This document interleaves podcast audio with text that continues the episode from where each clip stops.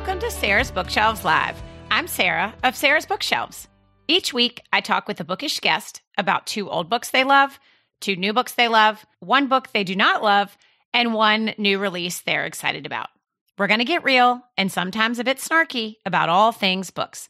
If you like the show, I'd love it if you follow the show in your podcast player, spread the word to your reader friends, post about it on your social media, or support the show on Patreon at patreon.com slash Sarah's Bookshelves. Supporting the show on Patreon gets you access to bonus podcast episodes and lots of other goodies. There's also a link in the show notes and in my Instagram bio. Let's get rolling. Welcome to our 2023 debuts special. And what we mean by debuts is an author's first book or first novel.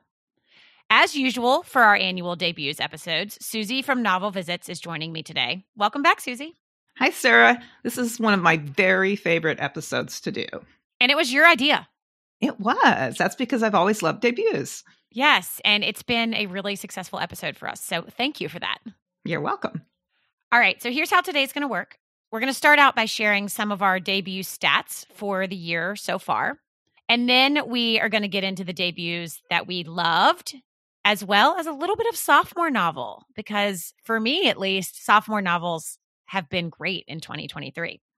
So we're going to share our favorite debuts of 2023 first. Then we're going to share a couple favorite backlist debuts. And then we're going to share our favorite sophomore novels of 2023. So starting off with stats, I noticed a theme this year for me as it relates to debuts, and it was not a great theme. I would prefer this to not be the case in 2024.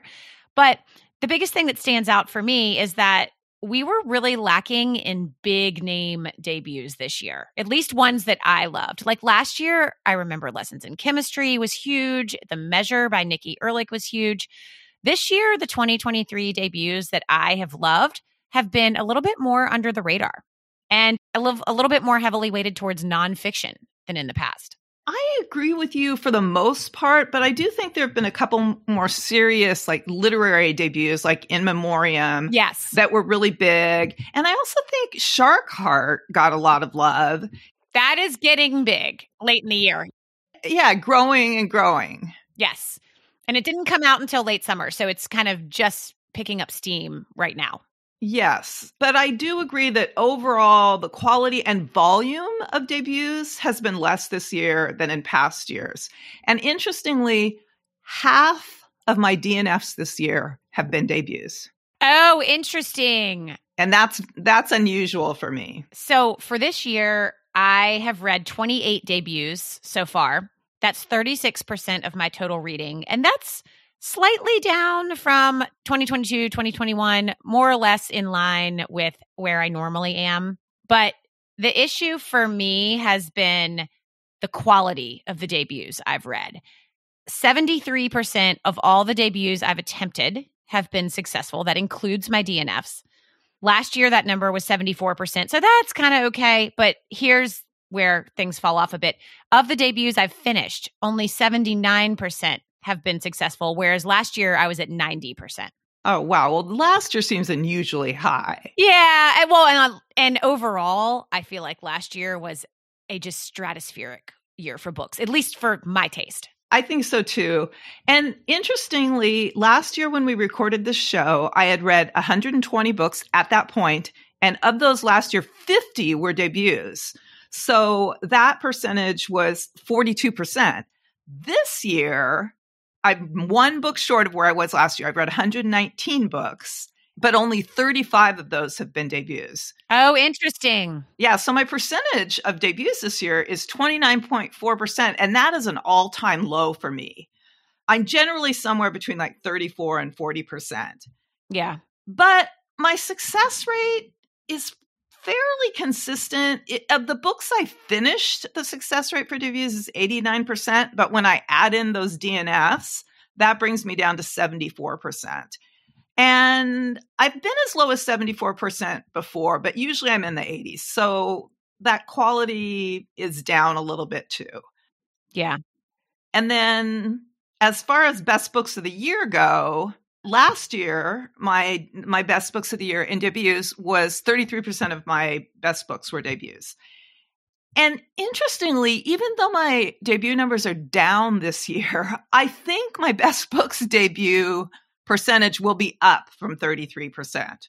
So you had a, a few standouts, maybe, even though the quantity wasn't there. Exactly. I had some really great ones. This year, I have not been very ruthless about keeping my best books of the year stack cut down. Usually I try to pull books out as I add more books in, but I haven't really done that. So right now in that stack, there's 17 books and eight of them are debuts. So that's 47%. That's a good number. Yeah. We'll, but we'll see what actually ends up in the pick in the end. How about you for end of the year? Not looking great, actually. Right now, I would say three. Ooh. Yeah. And that's, there have been years where I've been, half of my list has been debuts. Last year, that was not the case.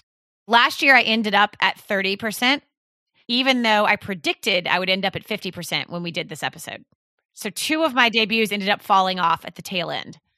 You know what? I just think that's so hard because I, my feelings about books change over time. And so, yeah, so it's hard to predict. And by the way, we're recording this at the very end of September, just so everybody can timestamp where we are in our reading this year. Yeah. I will also say that I am disappointed in myself, or I don't know, maybe it's just the way the books fell this year. I usually love to have a lot of debut authors on the podcast. And I did not do that this year. I only two of my 10 author guests for this year were debut authors. Yeah, that's 20%. And last year it was 38%. And in 2021, it was 65%. Wow. Yeah, don't love that for myself. Also, one of the debut authors I had on this year was actually a debut author from last year. Oh, that's right.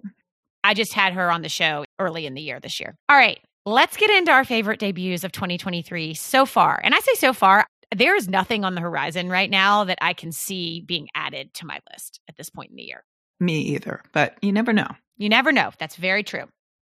Before I get into my first debut that I loved. I do want to briefly mention The Many Lives of Mama Love by Lara Love Hardin. That is a memoir. It is also a debut. It is five stars. One of my favorite overall books of the year and one of my favorite debuts of the year. But I'm I'm not going to share it as one of my picks today because we have talked about it at length on the show. We've had Lara on the podcast, so I didn't want to waste your time with that. Okay. All right. So Right after Susie and I recorded the 2023 micro genres episode that aired this summer, I came across a five star book that fell in one of the micro genres I highlighted in that episode. And that micro genre is intense love stories that most definitely are not romances, which is still holding tight at my number one micro genre spot. and the new entry into this is Talking at Night by Claire Daverley. It came out in June. This is a love story between Rosie and Will, who met in high school. They initially form a relationship through late night conversations, hence the title, before they hit some very real and large roadblocks. And I've been a little more vague here than the publisher's blurb is. I went in very blind. I'm very glad I did. So I wanted to give you all the same courtesy.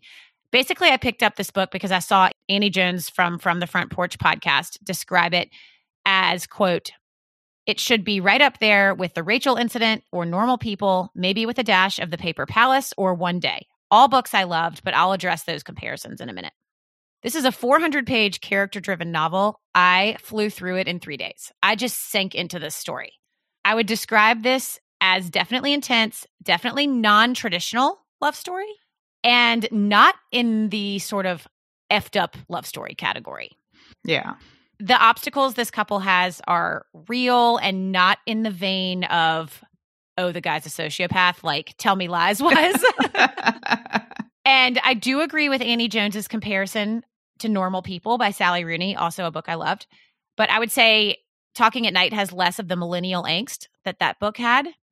I also agree to a certain extent with her comparison to the paper palace less so with the rachel incident yeah, I don't see the Rachel incident either. I didn't either. And, and the, the vibe and the feel of those two books are, I feel like, are really different. I would add a book called I Could Live Here Forever by Hanna Halperin to this comparison list. And I'll be telling you more about that later in this episode. So that's all I'm going to tell you about this book. It's just a story about these two people that I was completely engrossed in. I was invested in what was going to happen to them. And I will also say it's taken off within our Patreon community. I feel like a lot of people have been reading it and loving it in there and talking about it in our Facebook group. I will also give one caveat it does not have any quotation marks if that bothers you. I did not get bothered by it. Yeah, I, I barely even noticed that anymore. Yeah. This was actually one of my very favorite debuts of the year, too. So I really adored everything about it. And, you know, I always like a good angsty love story. So this one isn't overly angsty, though. No, but there's still plenty of angst in it. yes, but not in like a super annoying way. Not in a painful way like normal people. Yes. So that's Talking at Night by Claire Daverley. Susie, what's your first pick? My first debut today was my first five star read of 2023. And I predicted then that it would still be here at the end of the year for me. And that prediction is proving correct. And it is Go as a River by Shelley Read. This is historical fiction set in 1948 when Victoria Nash is 17 and the only female left on her family's Colorado peach farm. Her life has already had a lot of tragedy between World War II, that's just over, and a tragic car accident that took three of the people she loved most. So she's a girl with a lot of responsibilities on her shoulders. And she meets a man, Will, who everyone else in town deems as an outcast, and he's hated for the color of her skin. But Victoria has her own ideas and follows her heart and steers her life down some unexpected paths.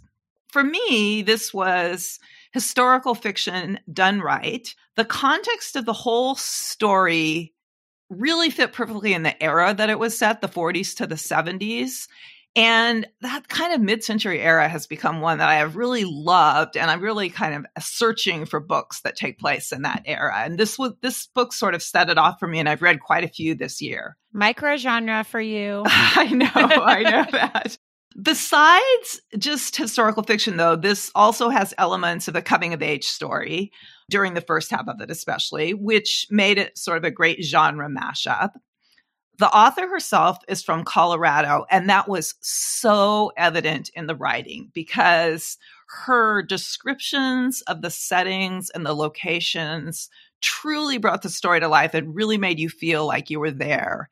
As I mentioned, it takes place on a peach farm, and I'm not kidding, I was just craving peaches the entire time I was reading this one. I have seen some kind of critical reviews of some of the choices of the main character in this book. But I have to say, she was a character I really admired. And the story's told by her in first person. So that also made it stand out and I think made me feel close to her. It's the story of a woman living on her own life in some very unexpected ways. So, in those ways, she reminded me of Kya and Where the Crawdads Sing. And just the last thing I want to say is this book has been an international bestseller and it comes to us from yet another woman who's a little more seasoned. Read is in her mid 50s, and this is her debut novel. So, another great example of it never being too late. She's like the Bonnie Garmus of 2023. Yes, she is.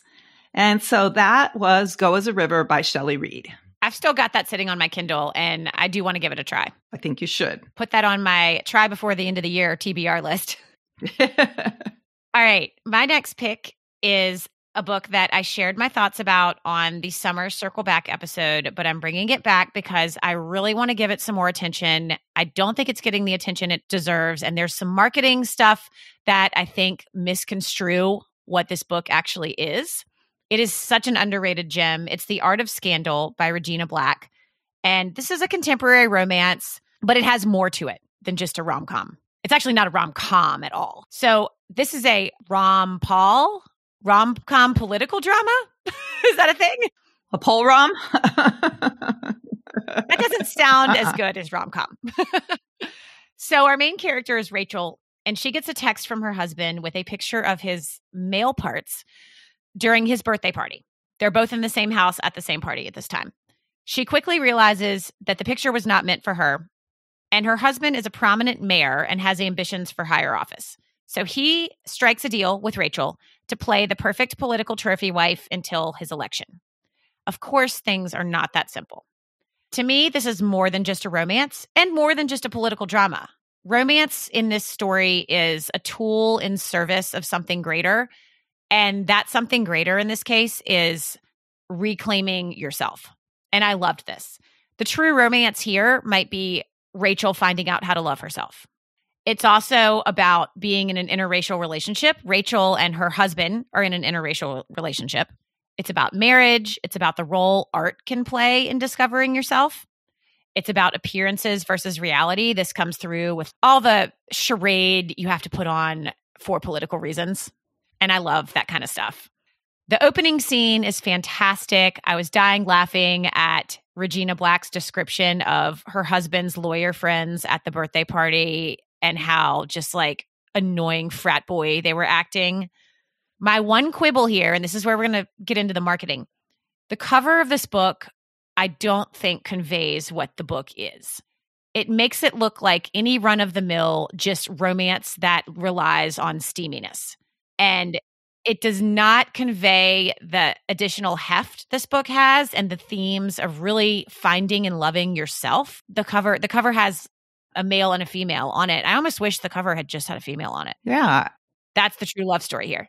I think that can make a big difference, especially for people who aren't romance fans, because when I see those kind of covers, it's just like, okay, no, that's not for me. Based on the cover, I'm sorry.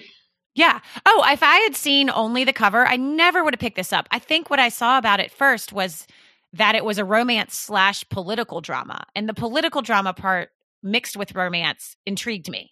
Yeah. So that's why I picked it up. And yeah, I just want everyone to understand that it's not what it appears to be. it's a lot better than what it appears to be. And that is The Art of Scandal by Regina Black. Susie, what is your next pick? Well, my next pick is, I would also say, is an underrated gem for this year.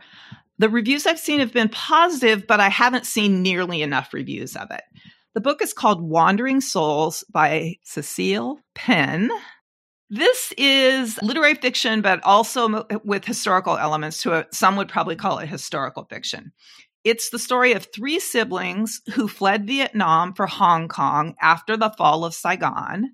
Their parents and four younger siblings were to follow, but their boat sank, leaving 16 year old An in charge of her brothers, Thon and Min. And they were definitely strangers in a strange land. And then the three are eventually relocated to the United Kingdom, where they struggle to build a life entirely different from what they'd known and what they'd always dreamt of.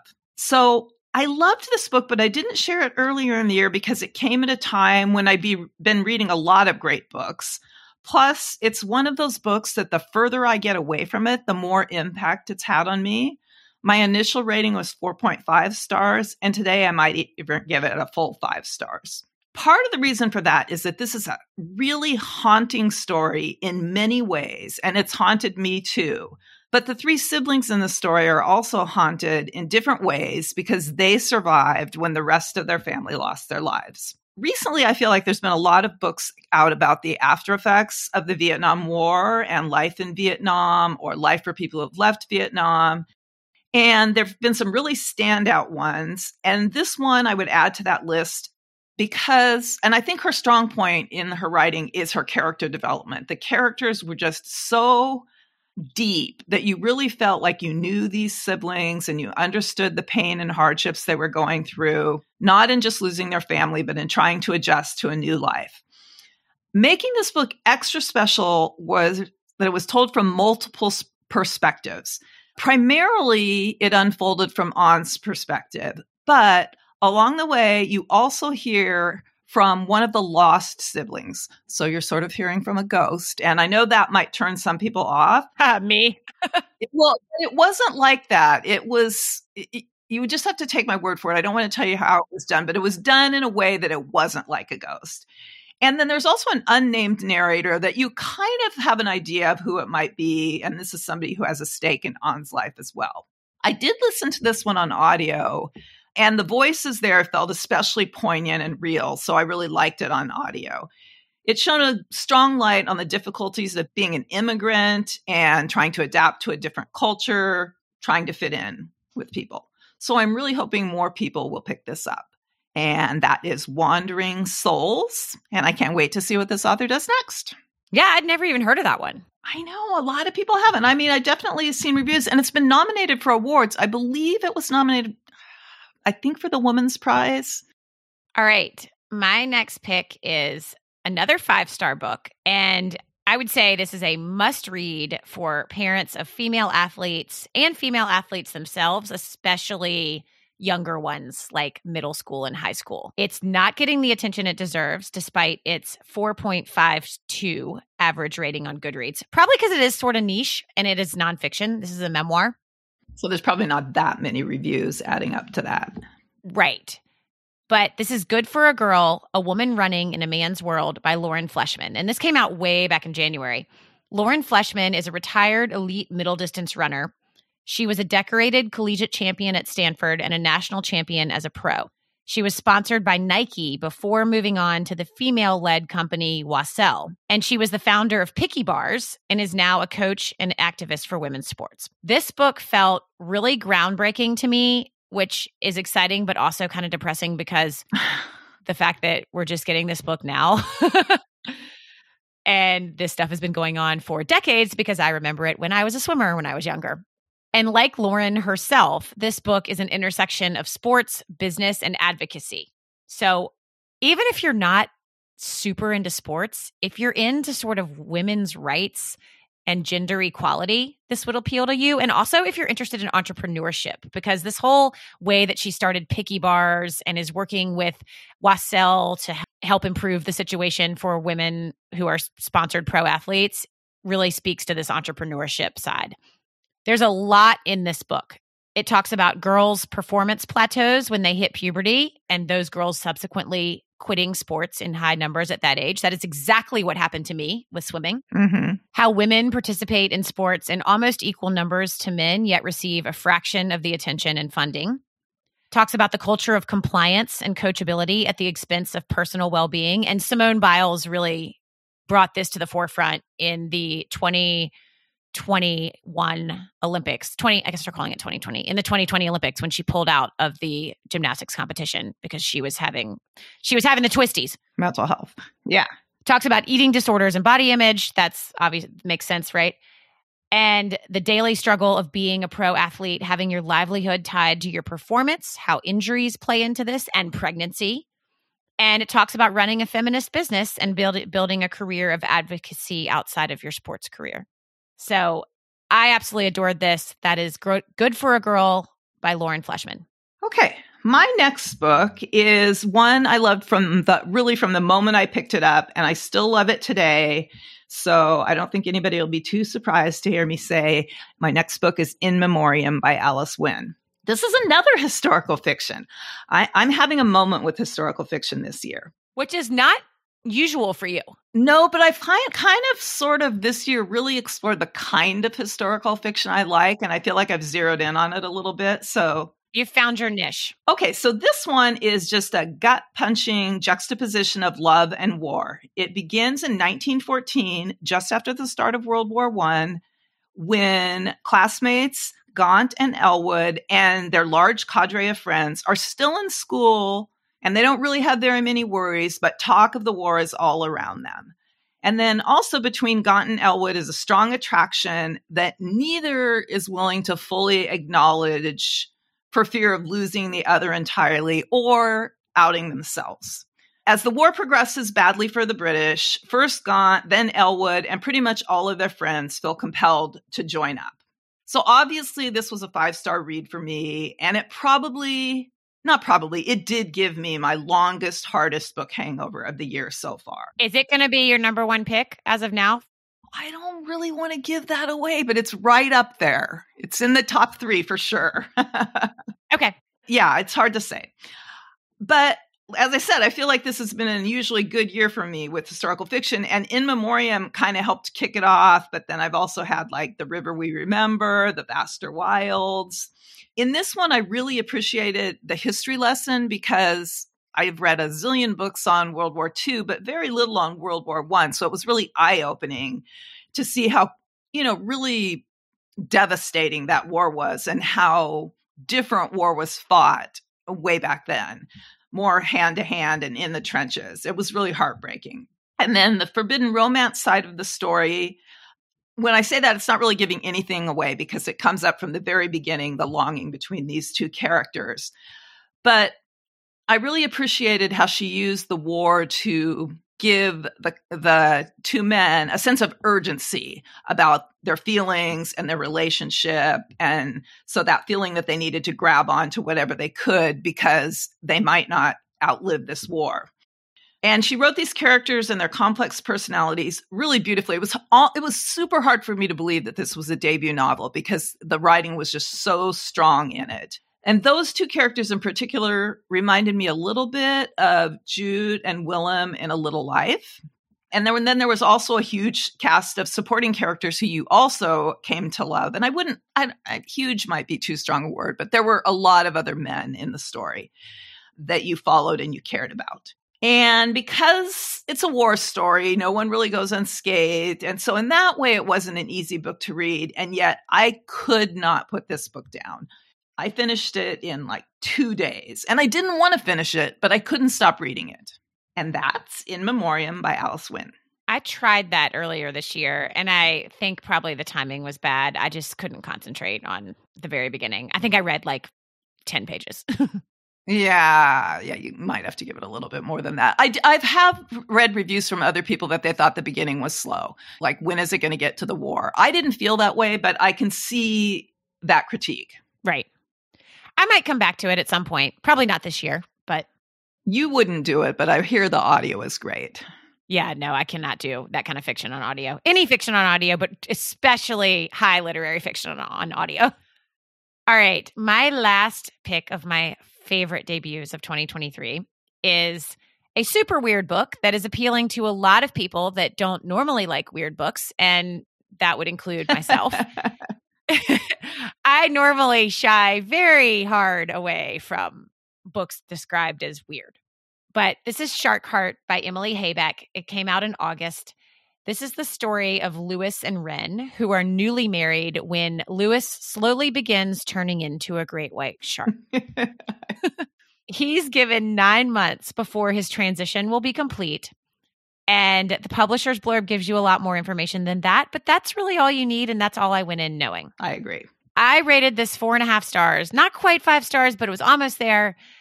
The premise is obviously completely absurd. I actually saw this book months before it came out and completely gave it a hard pass. I was like, no way, that's insane. But trusted readers who also don't normally like weird books ended up reading it closer to its release date and told me that I would like it. And they were right. So when I was reading this book, the whole turning into the great white shark thing did not feel as weird as it sounds on the surface. No. The way that she handled it and the way that she treated it like a like an actual medical condition that existed in this world. It made me able to go along with it. I literally wrote in my notes, why is she able to make me completely just believe that this guy is turning into a great white shark? I know. I know. it was crazy. and other than this condition where and not just great white sharks, people in this world can turn into various animals. But other than this condition, everything else in the world is totally normal. I think that's why you could accept it. Yes, totally agree. And I sort of thought the story would focus on Lewis since he's the one turning into the shark, but I actually thought it was more Wren's story. And it turned out to be a little bit of a multi generational family story relating to Wren. I didn't expect that, and I loved it. Yeah, I, I agree. It was definitely Wren's story. Yeah. Although I was very curious about sort of how this disease was going to pr- progress. And I thought she handled it beautifully, meaning Emily Habeck now. I also thought this book was kind of sad but very touching. It made me sort of have faith in love and marriage in a very sweet, serious way. And it's 416 pages, but do not be worried about the length. It reads much faster than that. There's lots of really short chapters, some only one paragraph long. And then there's, I think there's like a screenplay in there somewhere. So it, there's just a lot of white space on the pages. So it reads a lot faster than it looks like it will. And obviously, Susie, you love this too. I did. I love this too. This was one of my favorite debuts of the year too. That's sitting in my stack of 17. um, I think this is the kind of book that has to pick up steam by word of mouth. Yeah, because it's just so weird. People will like people would yeah. message me and they're like, "Really? You liked a book about a guy turning into a shark?" And you just have to be like, "You just take my word for it. just go go with it." And you don't normally go along with outlandish plots. No, I think I'd I think I'd seen, you know, some people who liked it and that's why I decided I was late to the party with it. Yeah. Oh, me too. I didn't read it till after it came out. I think I might have read it a little bit before it came out, but it's not like a book I put a request in for six months ahead of time or anything. Sure. And I, I saw it months in advance. I knew about it. I just knew about it, looked at it, and decided no way. you saw a shark and you ran the other way. uh, yeah. And actually, I do find sharks very fascinating, but not humans turning into sharks, except I, except I did. Who knew? All right. That was Shark Heart by Emily Habeck. Susie, what's your last pick? My last pick is another underrated gem. It's called The Road to Dalton by Shannon Bowring. Came out in June. This almost seems like one of those books that doesn't have a plot, but trust me, it really does. The story takes place over a single year in Dalton, Maine. And in a way, it's a story kind of about the town as a whole. It's one of those small towns where everybody knows everybody else and knows what everybody else is doing but people look out for each other and sort of forgive each other's flaws and make friends when they can. They might have secrets and they might not always like each other, but they're willing to put up with each other because, like it or not, they are living in a small place and their lives are connected. So, another type of book that I've kind of come to like this year is connected short stories. And this book, even though it really wasn't connected short stories, it had the feeling of being a little bit connected short stories. And the reason for that is because it's about this community, but every chapter is focused on a different character in the community, a different citizen of the town. And then within their stories, you meet other people from the town. And then later you might have a chapter about one of those people. And there's a thread going through all their stories. So they're connected but it sort of just had that same feeling, similar to No Two Persons by Erica Bauermeister.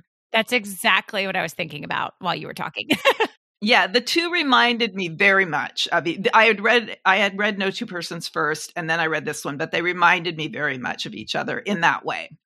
And of course, in something like that, some characters I enjoyed more than others, some chapters I enjoyed more than others, but I was always invested her writing again was really good. This was a quiet story that grew and grew the more chapters you read because the more chapters you read the clearer picture you got of that town of Dalton and tragedy and grief that people in it were going through there was just something about it that really touched me i loved all the people of Dalton even the ones that weren't quite so lovable this was also a story that I went into almost completely blind. If I had read the synopsis, I don't think it would have spoiled it for me, but I hadn't read the synopsis, and I'm glad I didn't. It sort of gave me vibes of The Net Beneath Us by Carol Dunbar and A Town Called Solace by Mary Lawson. And it's only 250 pages, so you can get through it quickly. Trying to get to those reading goals, y'all. That's right. That's The Road to Dalton by Shannon Bowring. All right. We're going to get into some favorite backlist debuts. And we're each going to share two picks and I happen to have read both of my backlist picks this year. And Susie, has, is that the case for you or no? One this year and one is an older one. Okay. So my first pick is a book that I've I had heard a lot about. It came out in 2018, but I moved it to the top of my TBR this year after I interviewed Lara Love Hardin, the author of The Many Lives of Mama Love, on the podcast. And that is because she co wrote the book I'm about to share which is The Sun Does Shine by Anthony Ray Hinton. It's a memoir. Again, a lot of nonfiction this episode today for me, which isn't perfect encapsulation of my debuts reading year. so, Anthony Ray Hinton spent 30 years on death row in Alabama for two murders he did not commit. He was poor and black, and his court appointed attorney failed him in his original trial. After spending decades going through the appeals process, Bryan Stevenson, the author of the book Just Mercy, which has gotten a lot of attention, Bryan Stevenson took on his case and finally got him exonerated. This is the story of how that happened and how Anthony Ray Hinton mentally worked through this. Also, y'all, this was a big Oprah pick back when it came out. Like Oprah did a lot for this book. It was five stars for me. And you might expect a book like this to be a really tough book to get through, but I could not stop listening to this. The way that Hinton and Lara Love Hardin tell his story is super compelling, which is not surprising because the way that Lara Love Hardin told her own story in her her memoir was very compelling as well. I think you would also expect a book like this to be full of anger. I mean, I sure would be angry if I was Anthony Ray Hinton. yeah. But Hinton really took a different approach. The level of love and forgiveness coming out of him was truly mind boggling and inspirational. And he even felt that towards a member of the KKK who he befriends on death row. And even though you know how the story turns out, the farther into the book I got and the more avenues they try to get him out of prison to absolutely no avail, I was just dying to know how the heck they eventually managed to get him out. The story illuminates how the justice system favors the wealthy. You can pay for a proper defense, and the white. And Hinton would likely not even have been charged if he was white. I highly recommend this on audio. The narrator, Kevin Free, was so great. I could listen to that guy talk forever. It was almost a very soothing tone that he used. So, highly recommend this on audio. I just looked this one up this morning and it's available on on Libby and my with my libraries. So, there you go. That's The Sun Does Shine by Anthony Ray Hinton. Susie, what's your first pick? Okay, my first pick is a debut that I actually read this year, and that is Severance by Ling Ma. The story centers on Candace Chen, a young millennial who's living in New York City at the start of a global pandemic. And I should mention before I go on that this book came out in 2018. Even before the beginning of the pandemic, Candace had had a few tough years. She'd lost both her parents and has just broken up with her boyfriend of four years just as the city is beginning to shut down. Candace, of course, faces some tough decisions about living in this strange new world. This was a four star book for me, and I liked it for some rather strange reasons. One of them is that I've become a little obsessed with pandemic novels. this is another microgenre for me now. You and I are opposite on that one. I know, but there's such a there's such a range. Like this this includes like where the pandemic doesn't really have that much to do with it, like Tom Lake and Pete and Alice in Maine. But then I also really like more speculative pandemic novels, many written long before COVID invaded our world. For example, Station 11, which I know you liked. Oh, I think those are interesting because it almost eh, foretold the future. Exactly. And then The Dog Stars by Peter Heller. And then Severance also falls into that category. This was written before COVID. Oh, oh, okay. Of course. 2018. All right. When you said pandemic, I was thinking COVID pandemic. Yeah, that's so. This is a pre COVID pandemic novel. But that's the next thing I want to talk about because what really stood out to me was how eerily similar the world Ma created was to our own in 2020. Ooh, yeah. She had, instead of a virus, she had a fungus arriving from China. Cities were slowly emptying out. People were being sent home to work. There were travel bans. New York City became a ghost town.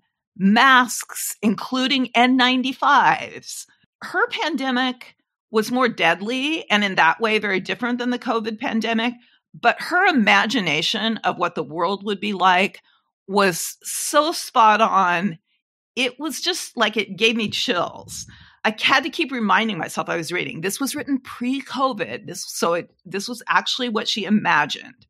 The story itself alternates between three timelines which for some reason was a little jarring at first. And that's why it didn't get more than four stars for me. But I became more comfortable with it as the story progressed.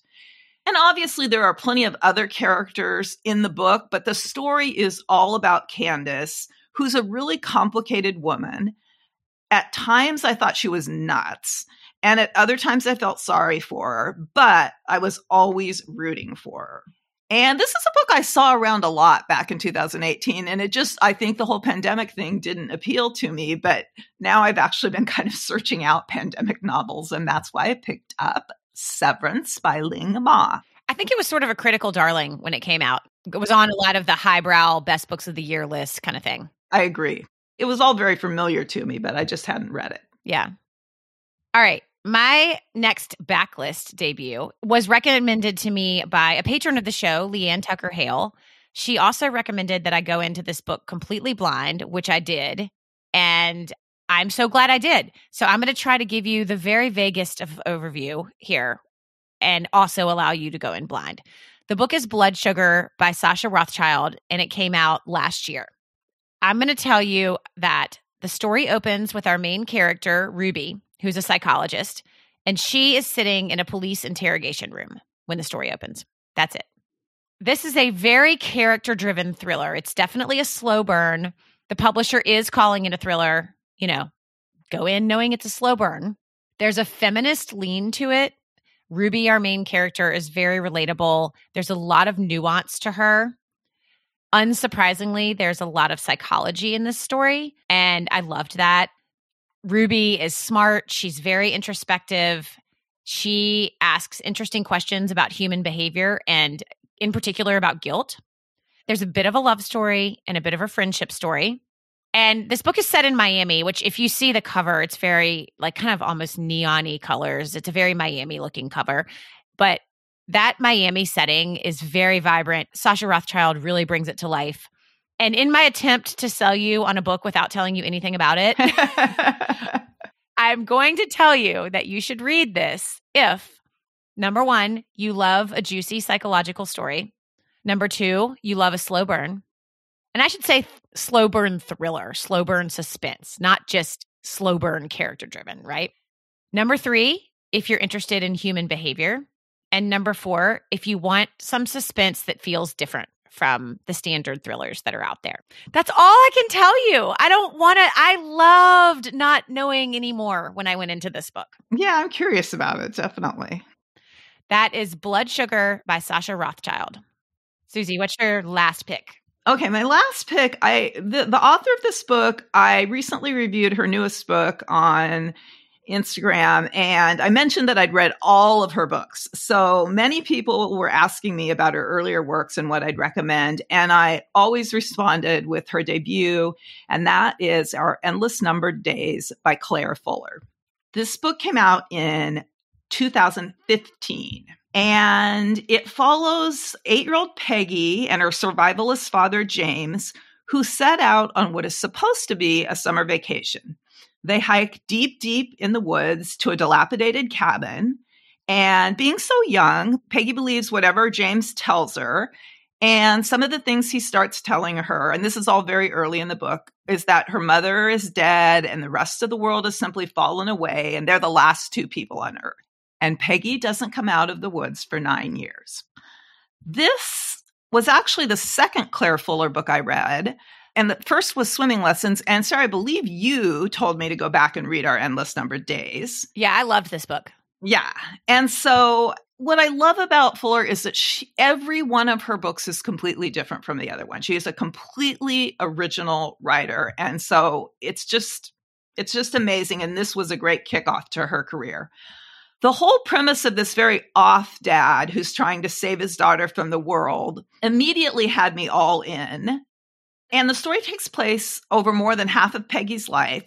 So we see a lot of growth in her. And again, in many ways, that's this is also a coming of age story, though it's also a very suspenseful story and kind of literary, so a great genre mashup. It uses a dual timeline, moving back and forth between the time James and Peggy are in the cabin and later when Peggy's older and back with her mom. So when I mentioned stuff about her mom, I wasn't, and the nine years, I wasn't giving anything away. It's told in first person by Peggy, who is an amazing and insightful narrator, which speaks to Fuller's writing, which is always wonderfully clear and thoughtful. Her prose are easy to read and have just the perfect amount of description in them. For me, this book was hard to put down. I gave it five stars and I was surprised when I was looking it up on Goodreads that the Goodreads rating is only 3.67. And I'm guessing that's because there's some really tough parts to the story that might turn some people off. Yeah. But I do highly recommend it, especially if you've tried a couple of recent Claire Fuller books and want to know how she started out. And that is Our Endless Numbered Days by Claire Fuller. And I second that. Good. All right. We're going to leave y'all with some sophomore novel winners from 2023 because sophomore slumps are kind of a thing that everybody talks about. So I want to highlight when there's a year where sophomore slumps is not the not the big story about sophomore books, right? I might have a different story this year. For me, I should say. Okay. So my number one pick, obviously, for this category is Happiness Falls by Angie Kim. But again, just like Lara Love Hardin's The Many Lives of Mama Love, I'm not going to use that for today's episode because y'all have already heard from her on the show. So my next pick is a book I mentioned earlier briefly, and I said I was going to come back to it. It falls in the micro genre of intense love story that is not a romance, and it was also five stars for me. This is I Could Live Here Forever by Hanna Halperin. I would say this is also one of my biggest underrated gems of the year. Just like with blood sugar, I'm going to tell you to, to, avoid the publisher's blurb. There's one sort of big thing that the publisher reveals that I didn't know when I read the book, and I enjoyed being able to discover it in the story. Oh, the one caveat is if you're sensitive to triggers, maybe do read the publisher's blurb. What I am going to tell you about this story is that it features Leah, a grad student in an MFA program in Madison, Wisconsin, and Charlie, a guy she meets in the checkout line at the grocery store. And then we get to explore their relationship. Here's why I don't want you to read the blurb Charlie and Leah have this instantaneous, intense connection, but then something pretty small but kind of weird and unsettling would happen and then they'd have this intense connection again but then something else small but unsettling would happen and this kind of went on and on and, and the blurb reveals why mm-hmm. these small unsettling events happened and i enjoyed the process of trying to figure that out and just letting the story reveal itself the publisher is calling this book an emotional page turner i actually think that's very accurate and i like that term yeah this was very much a page turner for me, but not in a plot driven kind of way.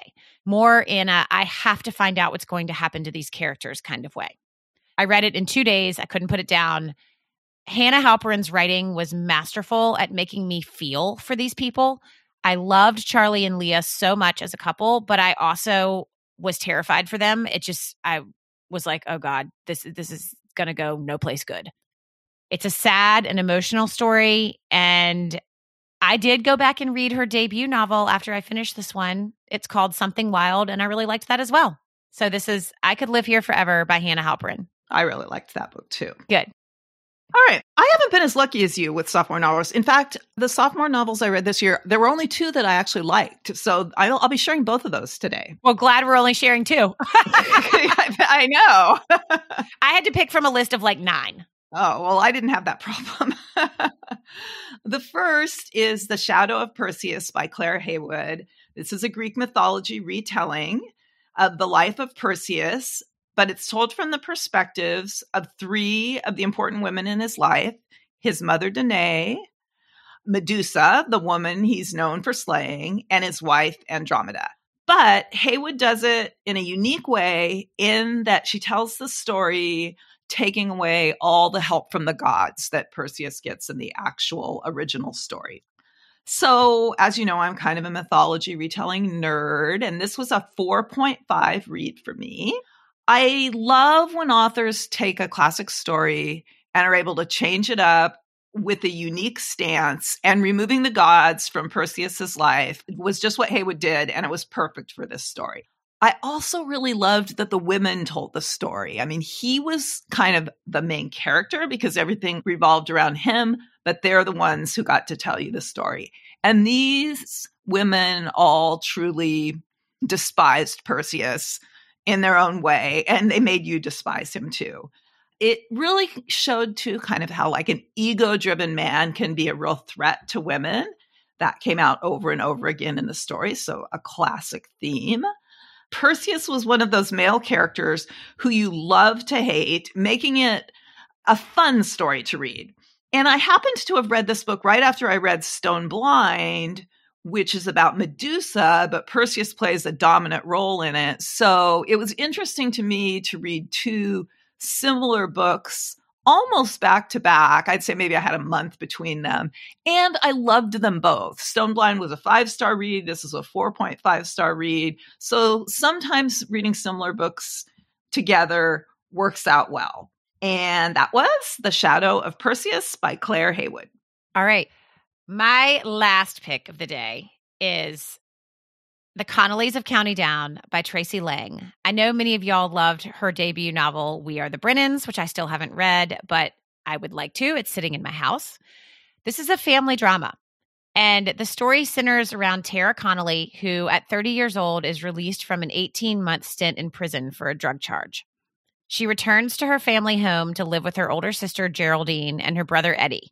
Geraldine more or less raised Tara and Eddie, and she is very tightly wound. Eddie is a single dad, and he's dealing with the ongoing effects of a traumatic brain injury that he suffered when he was younger. And in this setting, Tara needs to stay out of trouble and figure out how to rebuild her life. A central theme in this book is how hard it is to get on your feet after you get out of prison, which makes it an excellent fiction nonfiction pairing with The Many Lives of Mama Love by Lara Love Hardin. And I read them sort of close together. So that was a nice bookish serendipity for me. It's also a story about fa- a family of siblings trying to weed through the impact of childhood trauma. And I love stories about adult siblings in particular and how family dynamics that become very entrenched in childhood still carry over into adulthood. And that was the case with this book. And the family drama portion of the story plays out in an interesting, tangled web of a mess that involves forces outside of the family. I loved it. It definitely gave, and I can't say what it is, but because that would be a spoiler, but it gave this family drama a different edge to it as well as the whole getting on your feet when you get out of prison angle. This story is also really about overcoming shame, both Tara's shame from being in prison and Geraldine's and Eddie's from events and conditions from their earlier lives. If you love a family drama but are looking for something that has a little bit different elements, I highly recommend The Connollys of County Down by Tracey Lange. That that was one of my unsuccessful sophomore novels this year. Susie, what is your last pick? Okay, my next sophomore novel is The Whispers by Ashley Audrain. As it opens, a 12 year old boy has fallen from his third story bedroom window and is in a coma. Readers are immediately left wondering how it happened, and his own mother is the chief suspect, though there are others in the neighborhood who raise plenty of doubt. I was really excited about this book. In fact, it was one of the upcoming sophomore novels that I talked about last year. This was a 4.25 star book for me, which was slightly lower than her debut, The Push, which I gave five stars. And this one was very different from The Push, not as tense and not as shocking, a little bit slower, but I was prepared for different. So none of that bothered me. And I know it did bother some people. This novel, though, also involves motherhood, just as The Push did, but it goes in a different direction taking a deep dive into a genuinely flawed woman slash mother and also the people around who, her who are willing to look the other way. I loved that the story was told from the perspectives of four different women, all neighbors and all with problems and issues of their own. Through them, Audrain explored the darker, often painful side of motherhood, and really no one does that like her. This has sort of become her niche so it will be interesting to see where she goes with her third book. And just like in The Push, the last sentence in this book left me gasping.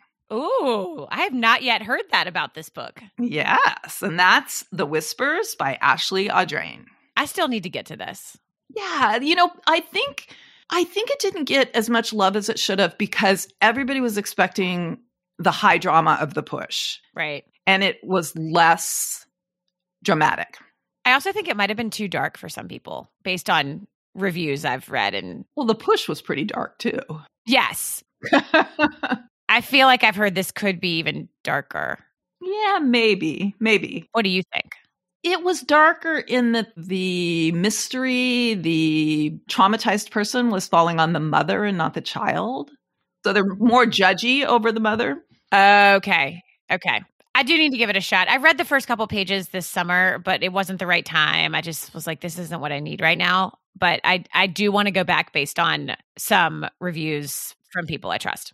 I also obviously loved the push, and I had Ashley on the podcast, and I love her. So yeah, give it another shot. All right, thank you, Susie. You're welcome. Y'all, the October Superlatives episode for patrons will air at the end of the month, and it will include Susie and I's picks for categories like the most overrated debuts of 2023 and a debut we each think should be higher on the other one's TBR list. If you'd like to get this bonus episode plus others, you can support the show on Patreon. There is a link in my show notes and in my Instagram bio. And in two weeks, which is November 1st, we will be going behind the scenes of designing book covers with Karen Horton, former art director at Henry Holt. Talk to you in two weeks. Thanks so much for listening to Sarah's Bookshelves Live. You can find show notes with all the books mentioned in the episode, purchase links, and linked timestamps at sarahsbookshelves.com slash podcast. And that's Sarah with an H. You can also find me online at sarahsbookshelves.com, on Instagram at sarahsbookshelves, or via email at sarahsbookshelves at gmail.com.